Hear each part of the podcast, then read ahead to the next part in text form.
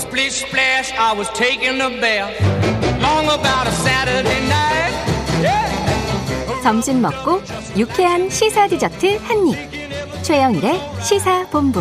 Well, I stepped out the tub and put my feet on the floor. I wrapped the towel around me. 네, 문희정 국제 시사 평론가를 모시고 국제 본부 진행하겠습니다. 자, 스튜디오에 나와 계십니다. 어서 오세요. 네, 안녕하세요. 자, 이 지난해 말부터 사태 위기, 사태 위기 얘기는 있었는데 네네. 계속 기사 회생을 했어요. 영국의 음. 보리스 존슨 총리 얘기입니다. 사임한다고요? 그렇습니다. 이 결국은 거짓말, 자기가 한 거짓말에 발목이 잡힌 건데요. 네. 왜 영국을 비롯해서 유럽에서 굉장히 강도 높은 봉사를 하지 않았습니까? 네네. 예, 그 기간 동안 굉장히 여러 번의 파티를 열고 자기는? 아, 나- 예. 근데 난 그런 적 없다라고 또 거짓말을 했어요. 어, 의회에서. 보도가 막 됐는데. 예, 그렇습니다. 그래서 사실은 미안하다, 나 거짓말 했다라는 식으로 얘기를 해가지고 음. 예, 굉장히 사태 압박을 받았었는데 지난달 불신임 투표에서 일단 낙마 위기를 간신히 넘겼어요. 네. 자, 이번에는 또 어떤 거짓말이냐면 성비위 전력을 알고도 해당 인사를 당내 고위직 임명을 강행을 했는데 어. 문제는 아, 나는 이거 사실 잘 몰랐다라는 식으로 아, 얘기를 해요. 알았는데. 네. 그래서 지난 5일에 이 그 외무부 차관이 아닌데요. 제가 그거 보고 했는데요. 라고 얘기를 해가지고 아. 이 폭로 나온 다음에 인정을 하거든요. 아. 예.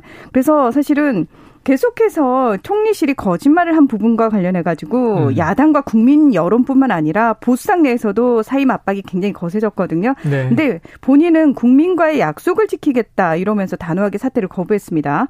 하지만 네. 내각 최고 서열 4명의 장관을 포함해서 50여 명의 정부 지도부가 사임을 해요, 줄줄이. 네. 그러니까 내각이 붕괴 위기에 처하니까 결국 백기를 든 건데요.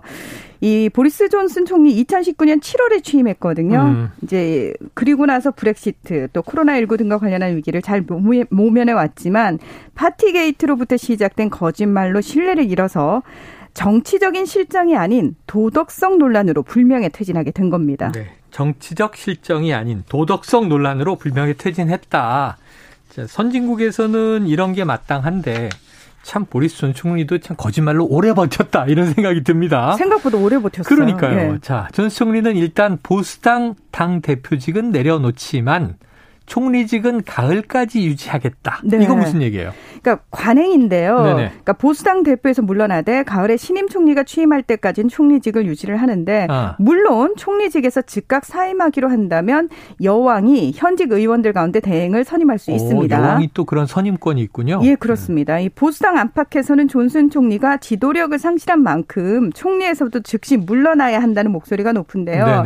자, 영국이 의원 내각제잖아요. 그렇죠. 그러다 보니까 집권당 대표가 총리를 맡습니다. 음. 자, 그래서 보수당 내 인사를 결정하는 평의원 모임인 1922위원회가 차기 총리 선출 절차를 서두르면서 음. 이 존슨 총리의 시간 더 앞당겨질 예정입니다. 네네. 일단 오늘까지 당대표 선출위원회를 구성한 뒤에 21일까지 최종 후보자를 두 명으로 압축하고 또 당원 전체가 참여하는 결선 투표를 8월 중에 실시하겠다. 그리고 9월 초까지는 어떻게든 새 대표이자 총리를 정한다. 이런 구상을 내놓은 상태입니다. 아유, 앞당기는 건 좋은데 어차피 9월이면 가을이네요. 9월 초냐, 뭐 9월 말이냐.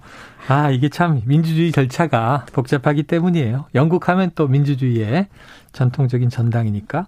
자, 신뢰를 잃은 정치인의 말로 결국은 다 똑같다. 이렇게 보입니다. 자, 연방 대법원이 낙태권을 폐지하는 판결을 내려 혼란스러운 미국. 이거 지난번에 전해주셨는데. 네. 조 바이든 대통령이 다른 주로 이동해서 낙태를 할 수 있는 행정명령에 서명했다. 이런 네. 소식이 있네요. 그러니까 지금 미국 같은 경우에 낙태권 폐지 때문에 난리가 났어요. 네네. 그러니까 뭐 가장 충격적인 사례 하나만 들자면은 네. 오하이오 주에서 10살 소녀가 강간을 당해서 임신을 했거든요. 어. 근데 오하이오 주에서는 뭐 강간으로 했건 근친 상간이든 간에 상관없이 낙태 무조건 금지예요. 불법, 불법이다. 그렇습니다. 그래서 결국은 인디애나 주로 가서 수술을 받았다는 보도가 나오니까 정말 10살 소녀예요. 네. 미국 전역의 충격과 분노에 휩싸일 수밖에 없겠, 없었겠 죠. 음. 자, 지난 8일 조 바이든 대통령은 이미 13개 주에서 낙태 금지령이 발효 중이고 12개 주가 몇 주 안에 금지할 것이라면서 일부 주는 강간이나 근친상간에 대해서도 예외를 두지 않는 점을 비판하면서 이 낙태가 허용되는 주로 임산부가 이동해서 수술을 받는 것을 보장하는 내용의 행정명령에 서명을 음. 한 겁니다. 네네. 자, 이 행정명령에 따르면 행정부 는 낙태 요청자와 수술을 하는 의사들에게 도움을 줄 무료 변호사를 모집하고 또 낙태 등 민감한 의료 정보를 보호하는 대책을 마련해야 합니다. 네. 또 다른 주의 낙태 환자를 위해서 이동 진료소를 운영할 수 있도록 하고 이곳을 찾는 이들의 안전을 보장하는 방안을 만들도록 했습니다. 음. 또 보건복지부가 이 FDA 승인을 받은 낙태 약품에 대한 접근을 확대하기 위해서 추가 조처를 하도록 하는 내용도 포함이 돼 있습니다.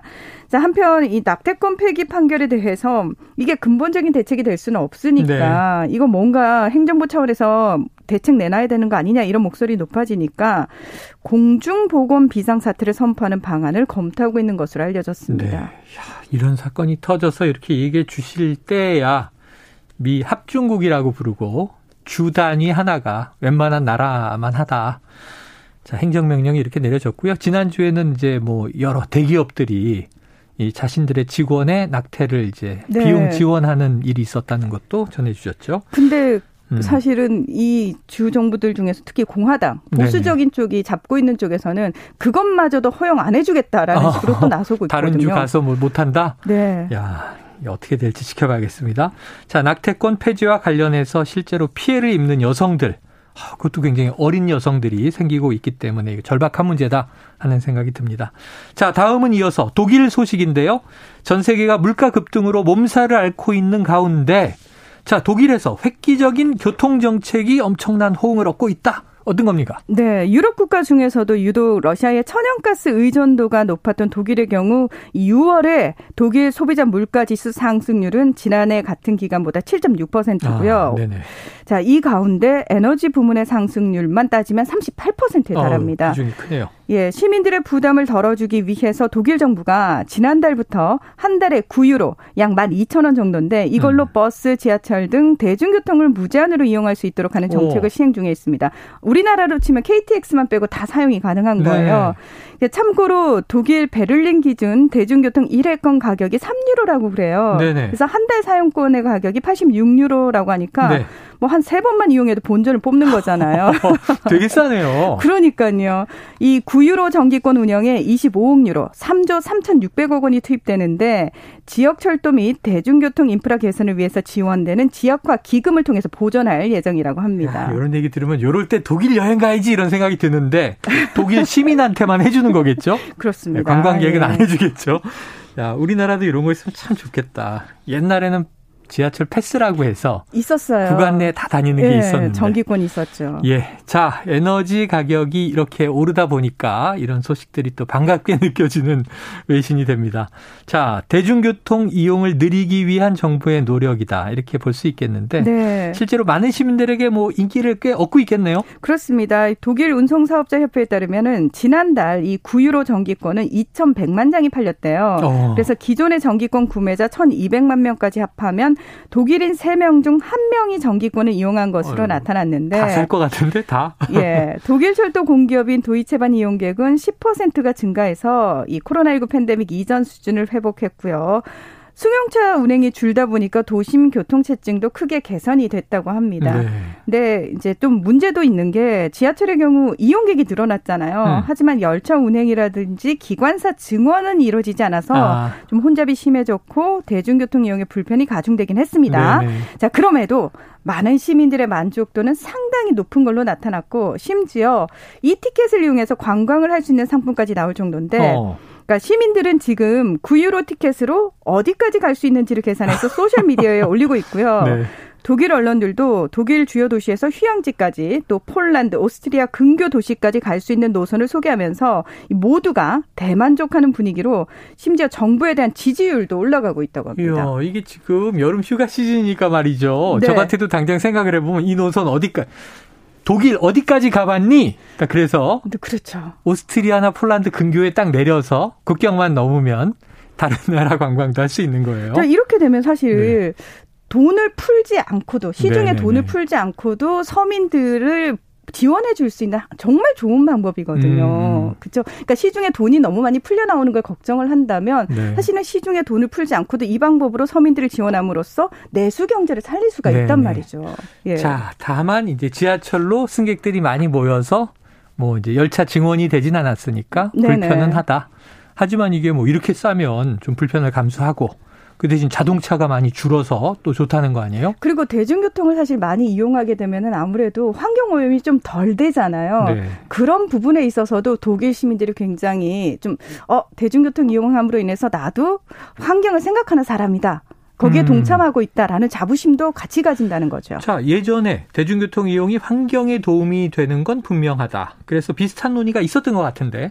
그렇습니다. 2019년 독일 3인당이 하루에 1유로씩 한 달에 30유로로 대중교통을 무제한 이용하게 하자는 연 365 유로 정기권을 제안을 네네. 한 적이 있었어요. 근데 정치권에서 아이고 대중교통 혼잡해서 사람들이 싫어한다 하겠냐? 이러면서 반대가 컸거든요. 네. 예. 그런데 슈피겔이 지난 1일 발표한 여론조사에서 응답자의 54%가 연 365 유로 정기권 도입에 찬성한다고 응답을 했고요. 지금 시민단체인 독일 환경지원이 이 티켓 도입 청원을 진행 중인데 15만 명이 서명을 했다고 합니다. 음. 베를린시는 정확한 시기는 정해지지 않았지만 이 365 유로 연간권 도입을 배제하지 않는다. 이렇게 밝힌 상태입니다. 네. 자, 우리나라 지하철 전산화되기 전에 패스가 그립습니다. 우리나라도 뭐 하나 나왔으면 좋겠습니다. 지금까지 문희정 국제시사평론가와 국제본부 함께했습니다. 오늘 고맙습니다. 네, 고맙습니다. 네, 오늘 치킨 쿠폰 받으실 7분 0835-0370-2069-8380 1844-9041 0231님입니다. 자, 오후에 맛있게 몸보신 하시고요. 저희는 자, 내일 낮 12시 20분에 다시 찾아뵙도록 하겠습니다. 자, 오늘도 청취해주신 여러분 고맙습니다.